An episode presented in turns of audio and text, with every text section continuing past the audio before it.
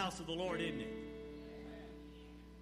We're just so honored that you have chosen to come and worship at the Lord's house today, and what a blessing it has to have you. We're so glad to have Brother Thomas and Yvonne with us today, Terry's brother and sister in law. We're so glad y'all are here. We welcome you this morning, and it's good to see you. I see uh, Mike and Alicia back there. Good to see you guys. We've missed you, and other people at some of these bright lights. I can't hardly see you. If you're here, say amen. All right, all right. What a blessing it is to be in the house of the Lord. Well, there's a man that had a heart attack and they took him to the hospital and the doctor said, you need a heart transplant. About that time, another doctor ran in and said, hey, you're in luck. We have two donors, a social worker and an attorney. He said, I'll take the attorney's heart. And the doctor said, wait a minute, don't you want to hear more? He said, no. We all know that social workers have a bleeding heart and the attorney probably never used his. I'll tell you. Oh no, there's a there's a lot of good attorneys.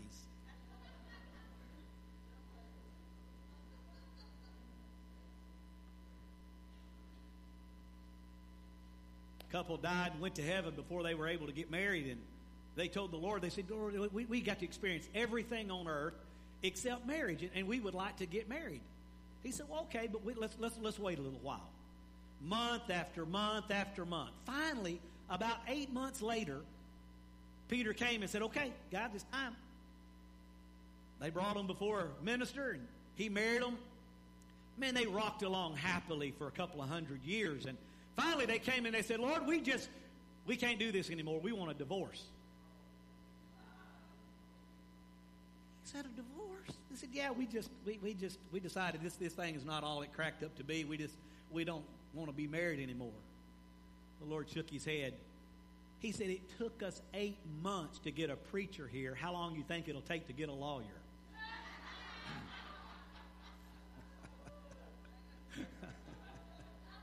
Woo!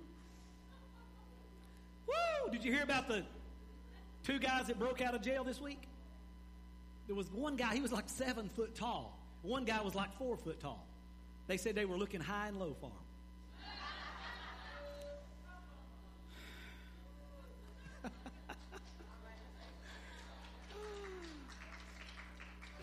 do, do we need to get, to, should we start preaching? We probably need to.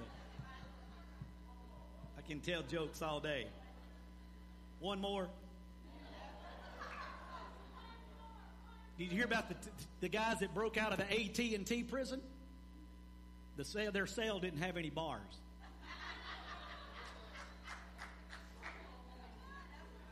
Y'all will get so you'll get that on your way home. Won't be long, it'll be deer season and one morning Brother Joe got up to go hunting. He walked in the kitchen and Misty was all dressed in her camo. He said, What are you doing? She said, I'm going with you. Okay. He went out and got her in her stand and he was walking to his stand about that time. Boom, boom. He turned around, walked back, and heard Misty arguing with this guy, saying, It's my deer, it's my deer. He said, Okay, ma'am, you can have it. Just let me get my saddle off of it.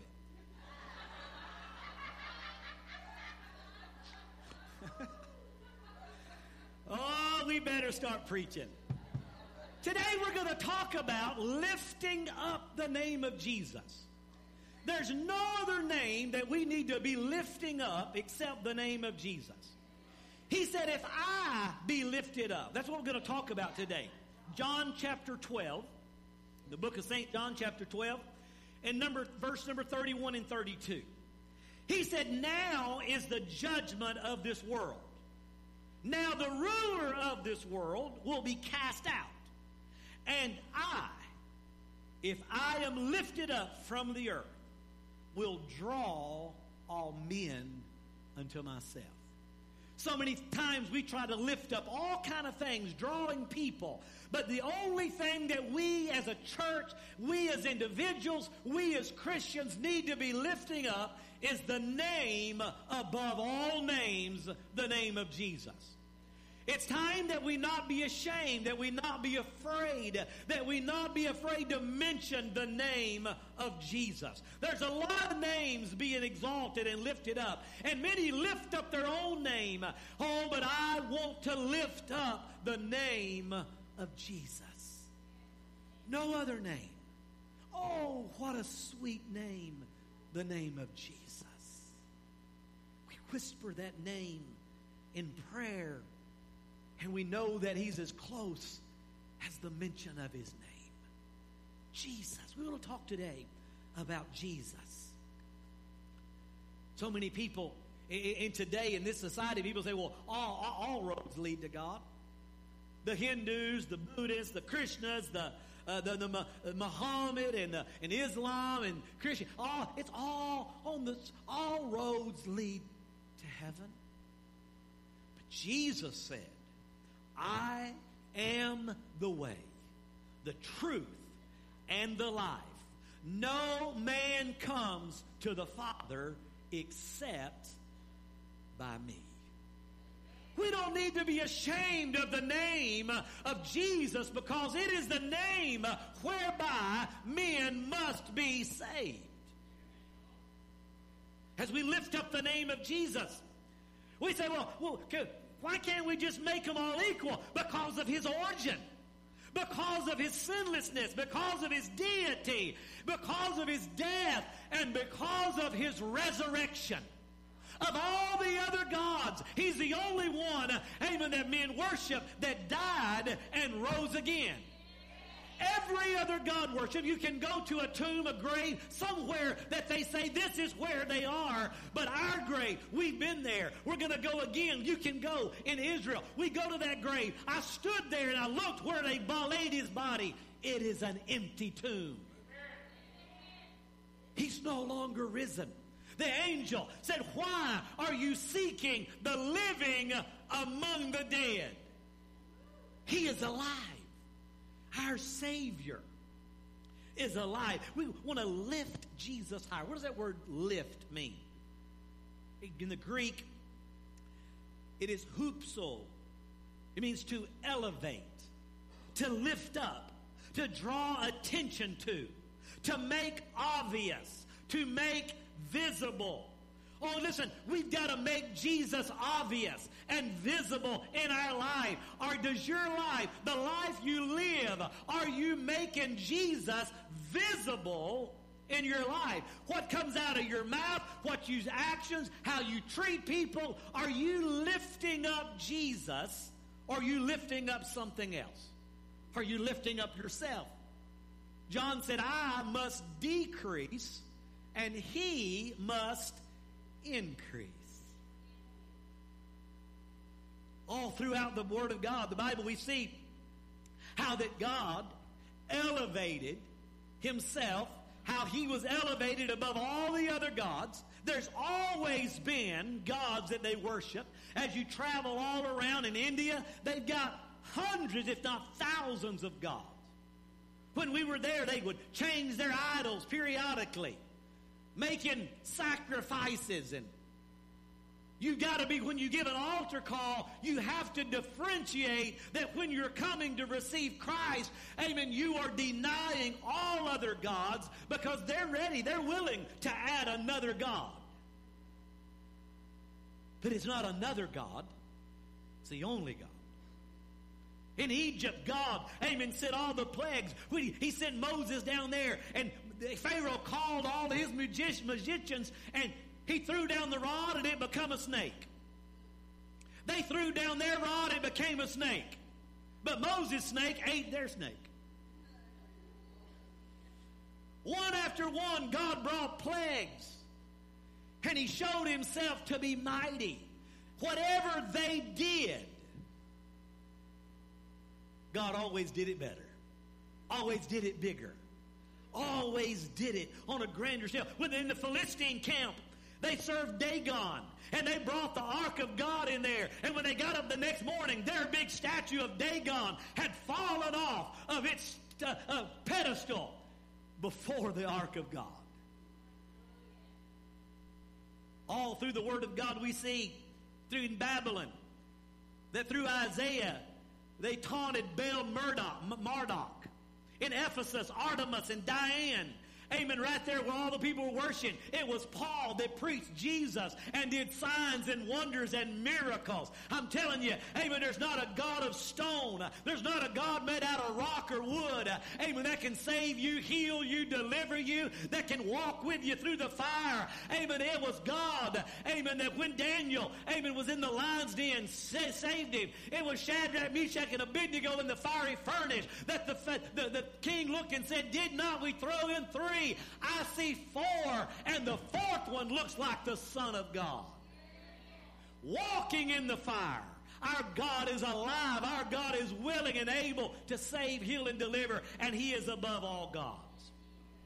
In the book of Hebrews, the writer uh, shows the, the superiority even of Christianity over Judaism. Amen. With all their rules and regulation, Paul said he came uh, to be a hope uh, based on a better promise because of a better sacrifice. Amen. Being bringing a better covenant.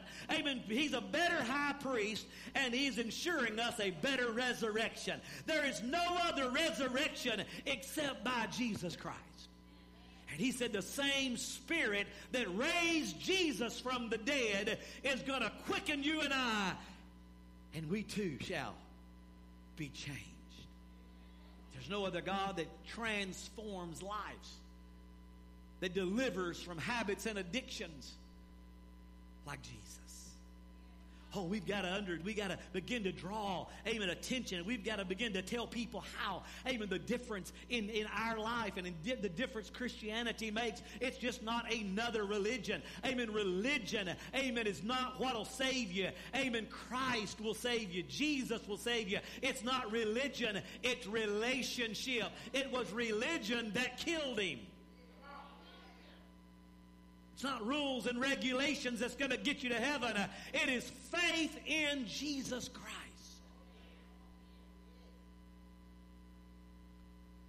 A Calcutta, India, and there was a story posted in the paper of a Hindu man that went to a missionary's house to do an interview.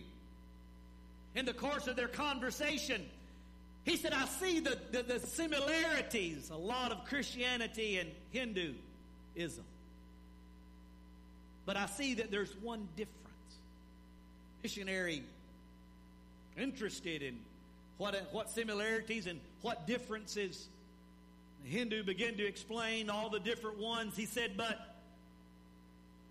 the striking difference in Hinduism and Christianity Christianity has a Savior. You see, of all the other religions, there's no Savior. None of them came to die. All others won't sacrifice. And all over, people are still throwing their children, their babies are sacrificing human life to fire and to, to this and to that. And God sent His Son so that you and I could live. He gave His life. He doesn't require sacrifice. He doesn't want your death. He wants your life. He is the true and living God. He is our Savior. There's no Savior in Islam. There's no Savior in Hinduism. There's no Savior in Confucianism. There's no Savior in Buddhism. Amen. Of all of those. I like the song that says, Of all the gods being worshiped, there's a difference you can tell. He's the only one that gave his son. He's the God that cannot fail. Amen? Amen. You see, we, we, we, we can't water down Jesus. You know what happens when you water down gasoline? It no longer becomes explosive. It no longer runs your car. The other day I put some gas in the mower. Marcelo started mowing, and all of a sudden it just started spitting and sputtering, and it would die. We'd start it back up, and it would die. It, we did everything we could, and finally, we just drained all the gas out of it and got another can and put it in it and it fired right up. I don't know what happened. Somehow we got some water or something, but just a little bit. When you water down the truth just a little bit, the little boy came in and he had mud on his hands. And his mama said, Aren't you going to wash your hand? He said, No, I'll just wipe it off with the other one. You see, that just makes two dirty hands. What can wash away my sins? Nothing but the blood of Jesus. What can make me whole again? Nothing but the blood of Jesus. You see, His blood when we water it down, when we try to water down uh, uh, the painkillers, it no longer takes the pain away. It just becomes a placebo. When we begin to take out the key ingredients of our product, amen, when we begin to, they lose their primary focus, their function. Listen, stop trying to water it down. Just lift him up. We can't help it. Sure, some will be offended. Sure, some won't like it. But those who call on the name of Jesus shall be saved. We don't water it down. Christianity won't work without the key ingredient Jesus. Let's not be ashamed. Let's not be ashamed of the cross. The cross. Can you imagine? Galatians 6:14 Paul said, "God forbid that I should glory or boast save in the cross of our Lord Jesus Christ, by whom the world is crucified unto me and I unto the world. He, he didn't say he gloried in the death. He said he glorified in the cross. Listen, there's power in the cross. Amen. That place of death, that place of crucifixion, that place. Amen. The world doesn't like the cross. The unbeliever doesn't like the cross because it makes them have to identify some things. The cross, amen. Paul said in 1 Corinthians 1.23, is a stumbling block to the Jews and foolishness to the Gentiles. Amen. There's still many that don't understand what happened at the cross.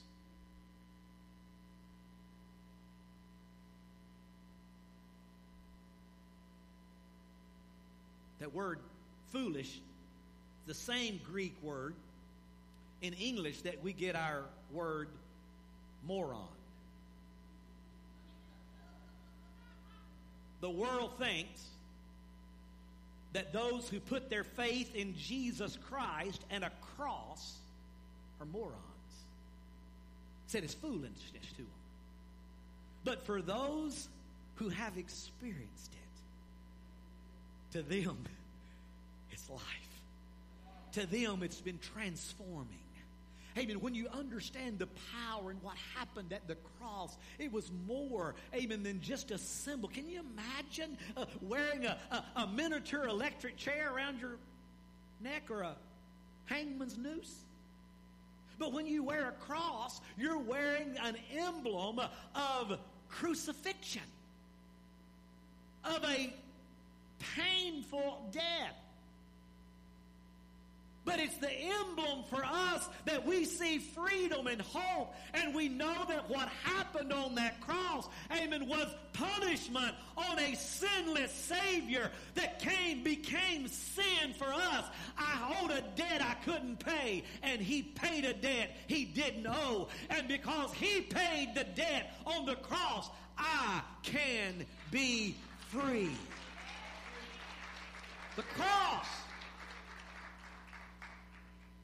A very prominent family wanted to do a history of their family. They wanted to have a genealogy. They wanted to have a history, but they told the biographer, they said, Now we want you to know that we have a black sheep in the family. How many has a black sheep in your family? Okay. Those of you that didn't raise your hand, because you are that black sheep.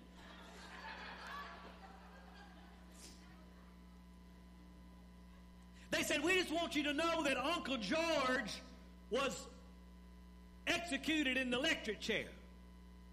But we don't want that to be known in our family. We don't want our family to be known by that. And what can you do? He said, Oh, oh, well, listen, listen, I can handle that.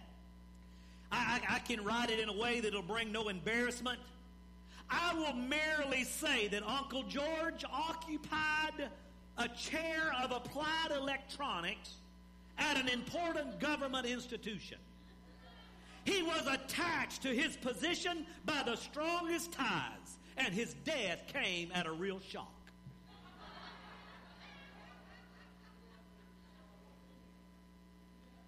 What if Paul what if Paul had tried to hide and cloak the cross? What if we tried to hide the details? Listen, we're not trying to hide it.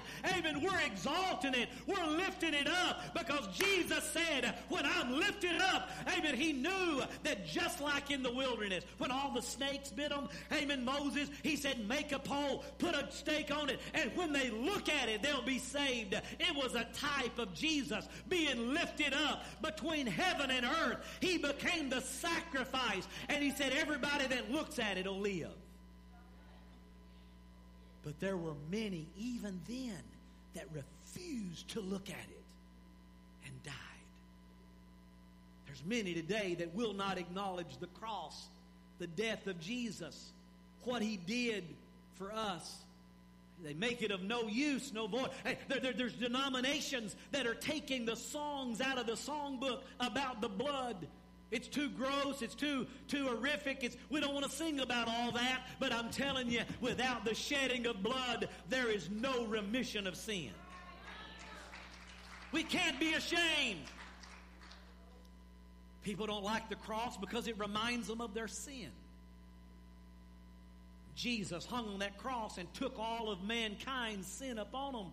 And we realize that it was our sin that he died for.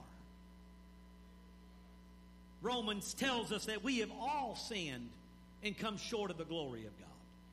And it says if you say that you haven't sinned, you make God a liar. We've all sinned. But in the latest poll, 80% of Americans think that their good works will get them to heaven. They, they, they, they just don't, they don't understand, they don't believe that lying and cheating and stealing and killing could possibly make them not go to heaven. I drove up to the dump this week. Me and a guy that I was working with, and we had a trailer full of junk, and drove up and waited in line and got on the scales and the lady looked at me. I handed her the water bill because with the, in the city of Tyler, with the water bill, you get part of the your one one dump a month free. She took my water bill. She looked at my trailer and she said, "That's a ten foot trailer." I said, "No, ma'am. It's it's twelve foot." She said, I can only, you can only get a free, uh, I can only do 10, a 10 foot trailer with, with this water bill. She said, that's a 10 foot trailer.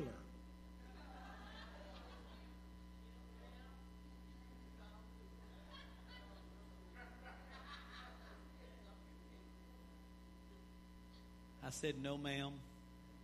It's 12 foot. She shook her head. She took my water bill took my license. She looked at it, and she looked back at me and said, Oh, I see. The Lord's house.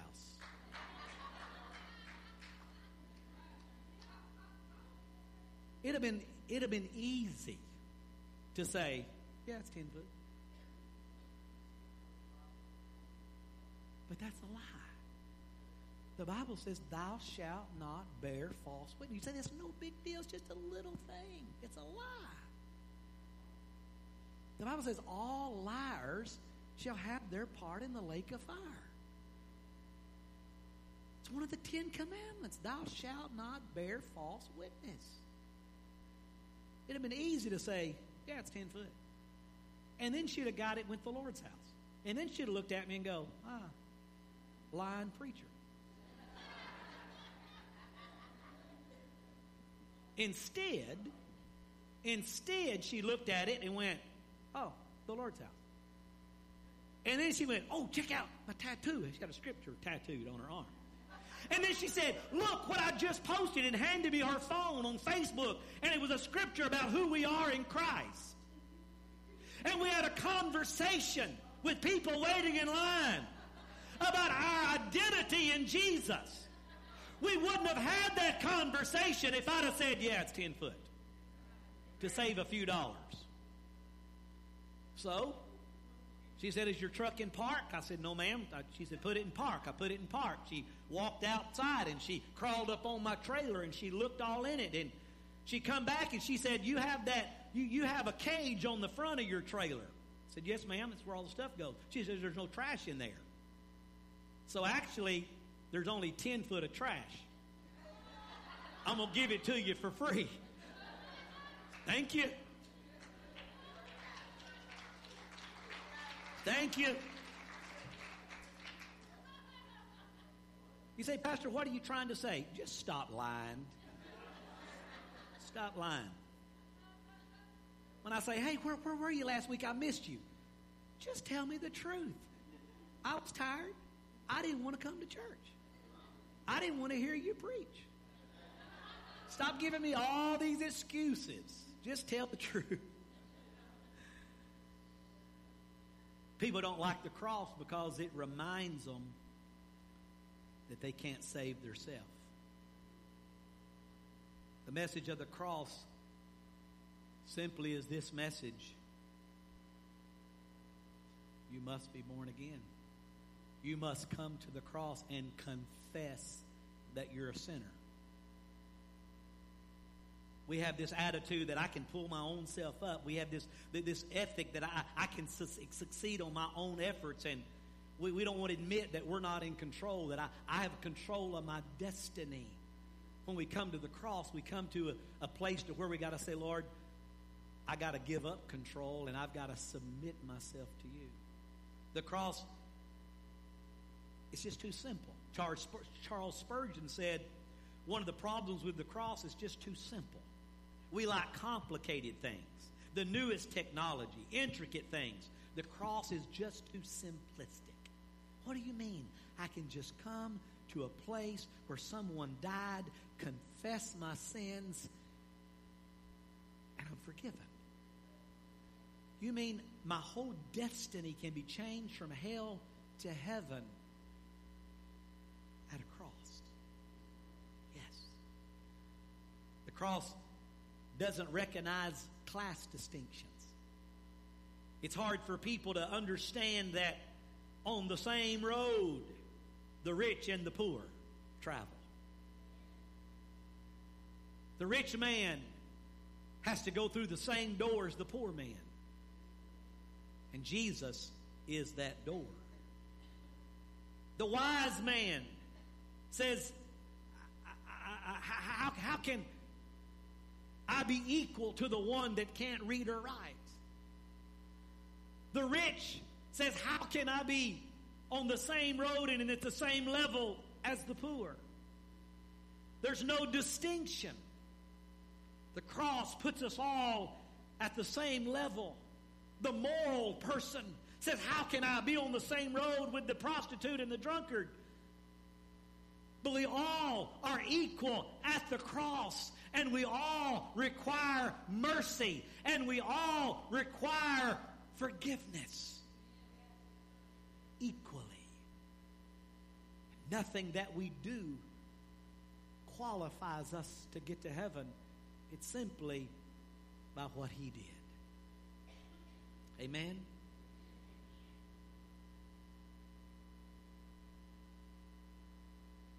Was missionary, George Brown, that was asked to give proof. Give us proof that there's transforming power of the cross. He gave his testimony of his missionary journey. Said, When I arrived in the Fiji Islands, my first duty was to bury the hands, arms, feet, and hearts of 80 victims whose bodies had been roasted and eaten at a cannibal feast.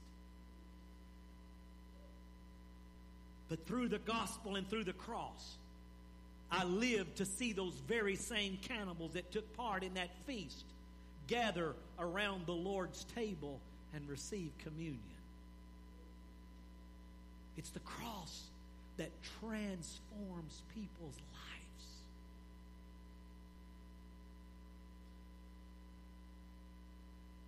Jesus just declared it. If I be lifted up. We do all kind of things, all kind of programs, all kind of stuff, trying to fill the house and grow the church and grow the. All we have to do is just lift up Jesus, and Jesus will draw men unto Himself. Let's lift up a loving, saving, healing, delivering Savior. Let's don't water it down. His grace is sufficient. His mercy is new every morning. He is the way, the truth, and the life. Amen? We've got to lift up, lastly, the love of Christ. There's, there, there, he has so many uniqueness, there's so many differences that we can, when people say, What's the difference? You can tell them the difference in all the other gods and the God we serve. We can point them to the cross of his death, his burial, but also his resurrection. Different than all the other. Without the resurrection, it'd be a different gospel. But we have the resurrection. We have a risen Savior that said, Now I'm seated at the right hand of the Father, forever making intercession for you. And we've experienced the saving power of Jesus. Look where you used to be, but look where you are. Oh, I'm not what I want to be but I'm sure not what I used to be.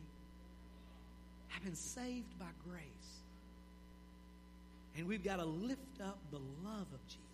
I mean, Jesus demonstrated his love in so many ways when he was here. I mean, he, he opened blind eyes, he opened deaf ears. I mean, he, he, he, he preached to the poor. He said, I've come to preach the gospel to the brokenhearted. Did you know, I, I heard there's something this week. They said that in the brain, the part of the brain that experiences anxiety cannot experience anxiety and thankfulness at the same time.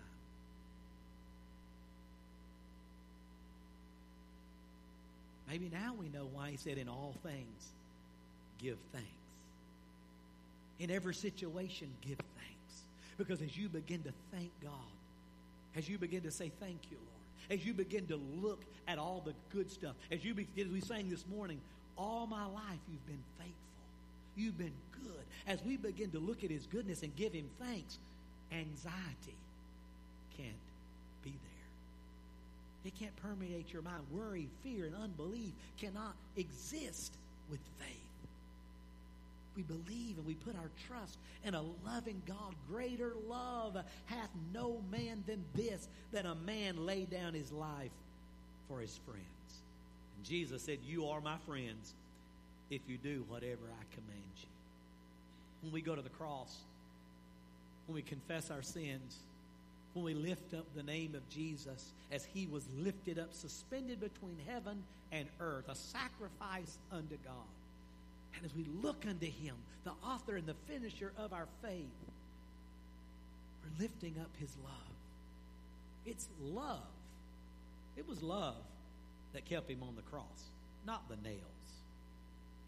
It was love that kept him at the whipping post, taking every stripe until every sickness and disease was healed, that we can declare today by his stripes, I am healed. It was love that helped him bear that crown of thorns to cover our fears and our worries and our anxieties. The, the battles of our mind. He bore all the shame. He bore the pain because of love. Love for you. Love for the unlovable. You see, in that, while we were yet sinners, Christ died for us. He died for us when we were unlovable, when we were unworthy, when we had nothing to offer and nothing to give. There's nothing that we could do. But now we try to add stuff to it and do stuff. And if I do this, and if I keep this rule, and if I do this law, whatever. He said, No, no, no, no. It's by grace are you saved through faith, not of works, lest any man should boast. We're a proud people. We like to boast of our accomplishments and we boast in this and that and all kind of things. But he said we could, Paul said, I only want to boast in one thing, and that's the cross of Jesus Christ. Because there, a man laid down his life. There's no greater love than this that you lay down your life for a friend. It was August the 16th, 1987, that Northwest Airlines Flight 225 crashed just off after taking off from the Detroit airport. It killed 155 people with only one survivor. A little four year old girl from Tempe, Arizona named Cecelia. The accounts of the rescuer said that when they found Cecelia, they didn't even believe that she was on the plane. She thought she was one that maybe was in a car when it had crashed in to vehicles and all of everything's on the road where it crashed. But when they checked the register, she was one listed on that flight. Through investigation, it was found out that her mother, Paula Chicken, Chicken, C H I C A N, you can. On the descent, unbuckled her seatbelt, knelt in front of that child's seat, wrapped her arms and hovered her body over that child, sacrificing her life. Greater love hath no man than this, that he lay down his life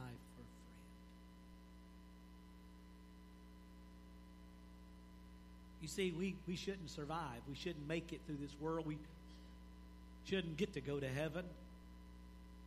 But we have a Savior who left the portals of glory, left the streets of gold, and left the splendors of heaven to come to a sin filled world, to wrap His arms around us, to protect us and keep us and love us and forgive us and heal us so that we can survive.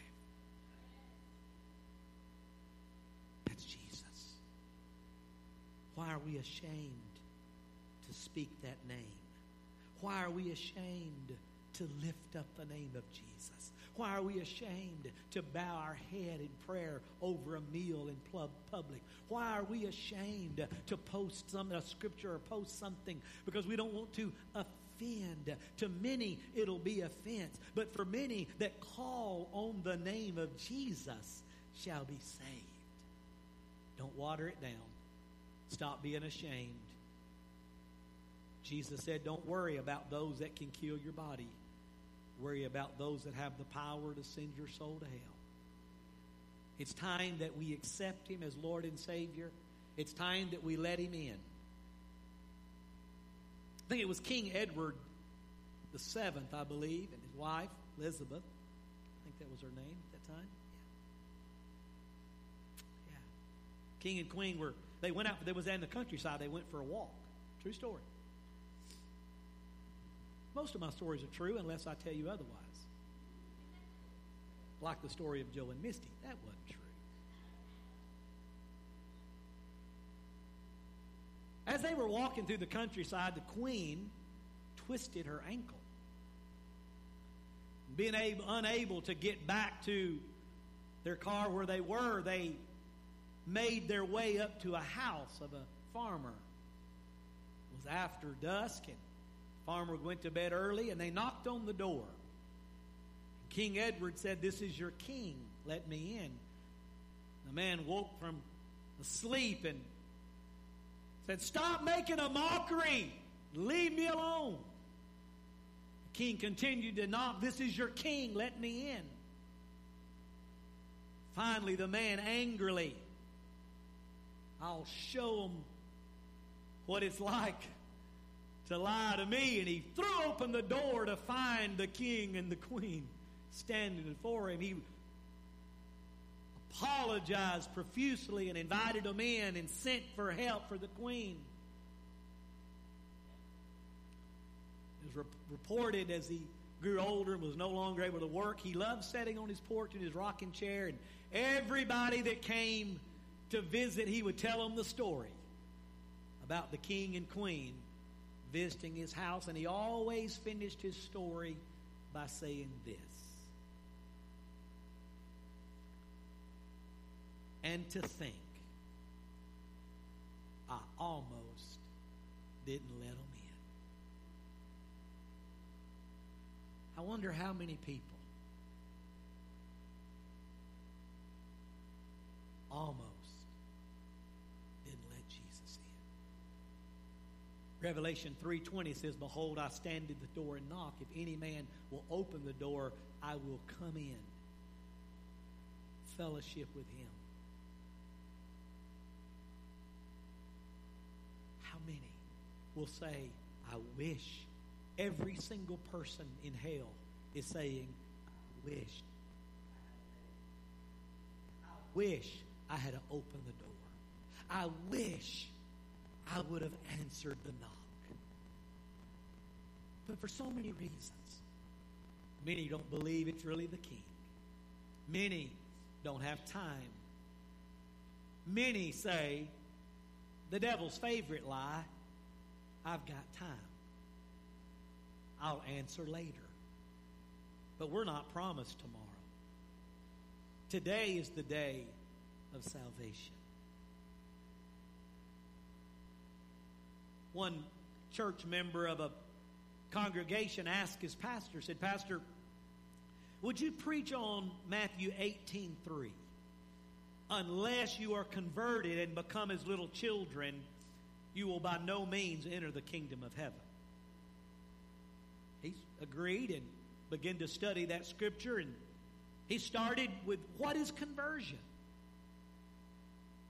It must be a complete change of the heart, a translation from one life to another. He asked the question, How was I converted? And he said, Well, I don't know. I don't really remember that happening. When was I converted? As a child, as a teenager, as an adult? And I don't remember. Where was I converted? Was it at home? Was it at church? Was it. I don't remember. And the pastor came to the conclusion I haven't been converted. I preach to others, yet I haven't experienced it myself. He fell to his knees Jesus Christ to come into his life, saving, forgiving, and he was converted. It was Nicodemus that came to Jesus and said, What must I do to be saved? Jesus said, You must be born again. You're born once naturally, but you've got to be born spiritually. You've got to acknowledge that you're a sinner. Accept Jesus as your Lord and Savior. Come to the cross. Today, I want to lift Jesus high in this. I want to lift Jesus high in my life. I don't want to be ashamed. We're living in a time to where culture dictates that you've got to be tolerant of everything and everybody and you can't say anything and we cannot be ashamed of Jesus.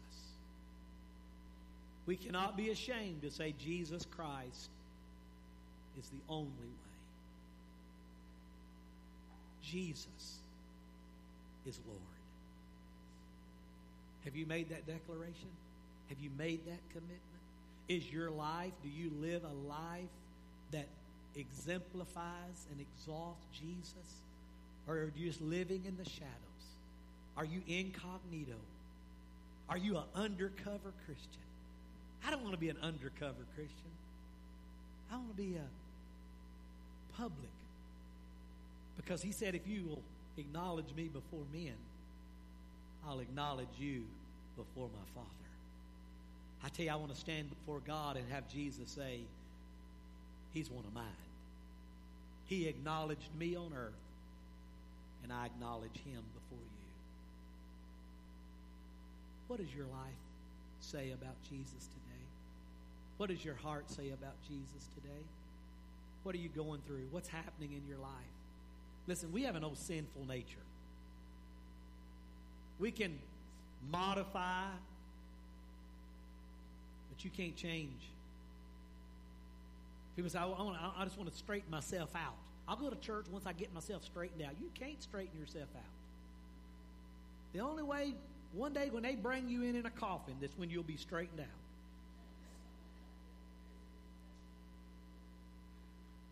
But the cross can change you. A lion tamer, trainer, decided that he would try to change the nature of some young cubs, and he only gave them milk. They never tasted meat, they never tasted blood, they just were fed milk. Until one day, the trainer's wife yelled for him to come, and they looked out the window as these young lions were crouched down, stalking donkey in their field, another family pet. And they watched as they pounced sunk their teeth into his jugular and just did what came natural. You see, you can say, well, I'm going to I'll modify my behavior. I'll, I'll stop doing that. I, I'll quit this addiction. I'll do all this thing. But I'm telling you, when you try to just do things in your own power, sooner or later, that old nature will come out.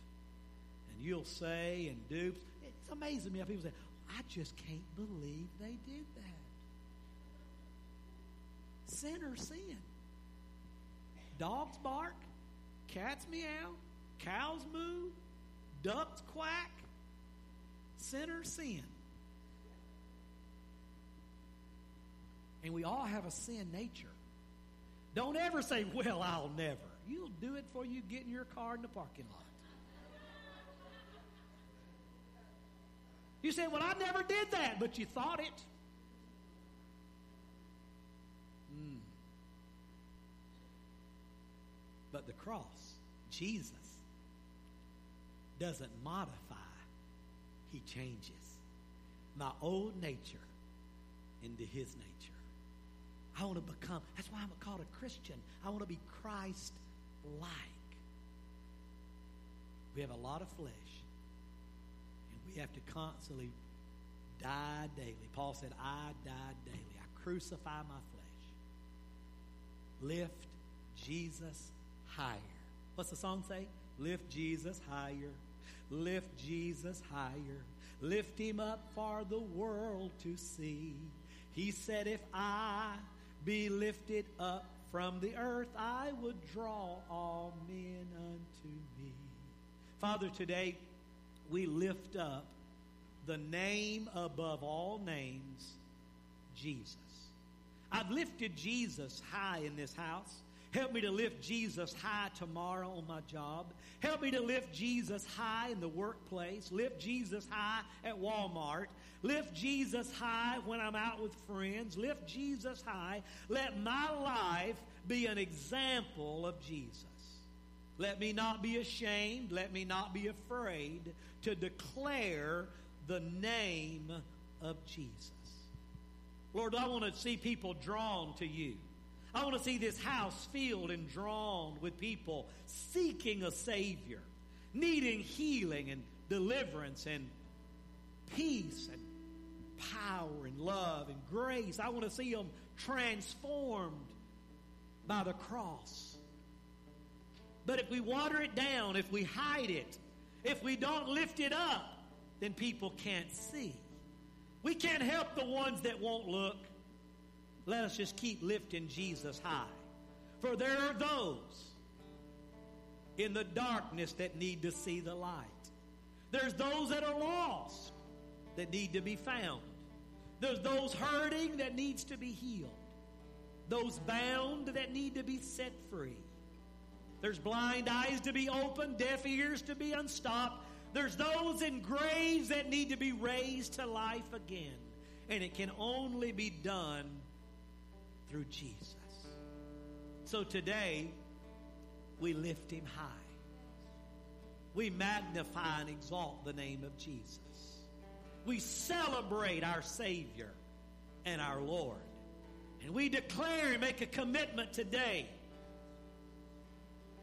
I won't be ashamed. I'll let my life shine. I'm not going to hide my light under a bushel, under a basket. I'm not going to be an undercover agent for Christ. I'm going to be bold. Holy Spirit, come and empower us and give us power to be your witnesses. Give us boldness to declare Jesus. And today, if there's one that hears that knock on their heart's door, let them not leave this place having not answered that knock. Let not one person watching online that hears that knock and feels that nudge of the Holy Spirit turn away and say no. But today, let us all say yes to Jesus. Let us open the door and welcome him in, invite him to come in and fellowship with us. Let us lift up Jesus. His heads are bowed and eyes closed all over this building. If you're watching me today at home, in a hospital room, in a jail cell, I'm here to tell you today Jesus loves you. He died on a cross for you. He's coming back to get you. He wants you to spend eternity in heaven with Him. He doesn't want to say, Depart from me, I never knew you. He wants to say, Enter in, my good and faithful servant. But you have to open the door and invite him to come in. Today, if he's knocking on your heart and you say, Pastor, I want to receive Jesus as Lord and Savior, would you pray with me? Everybody in the building say, Dear Lord Jesus, I hear the knock. I open the door. Today, I'm no longer ashamed. I declare that you are the way, the truth, and the life. You died on the cross for me, but you rose again. You're alive. Today I receive Jesus as my Lord and my Savior. I confess my sins and I ask Jesus to forgive me. Come into my life. Make me a new creation. Today, I'm bold to declare I am a child of God. Saved, forgiven, healed, and delivered I'll let my light shine for Jesus wherever I go. Thank you. Father, I just pray today every person that made that public declaration. Right now, it's just a personal, inward declaration. But Lord, I pray that they would confess publicly they would begin to testify. They would begin to tell friends and relatives and loved ones, and they would follow you and be baptized and confess to the world I'm a believer. I believe in what Jesus did on the cross, and I confess Him as Lord and Savior, and I'm going to let my light shine. I pray what you've done inside, let us begin to see fruits on the outside. Today, let them feel and sense and know a difference that they were in darkness, but now they're in light. I pray that you would wrap your arms of love and comfort and strength around them. Change them. In Jesus' name, amen. Everybody give Jesus a big hand clap.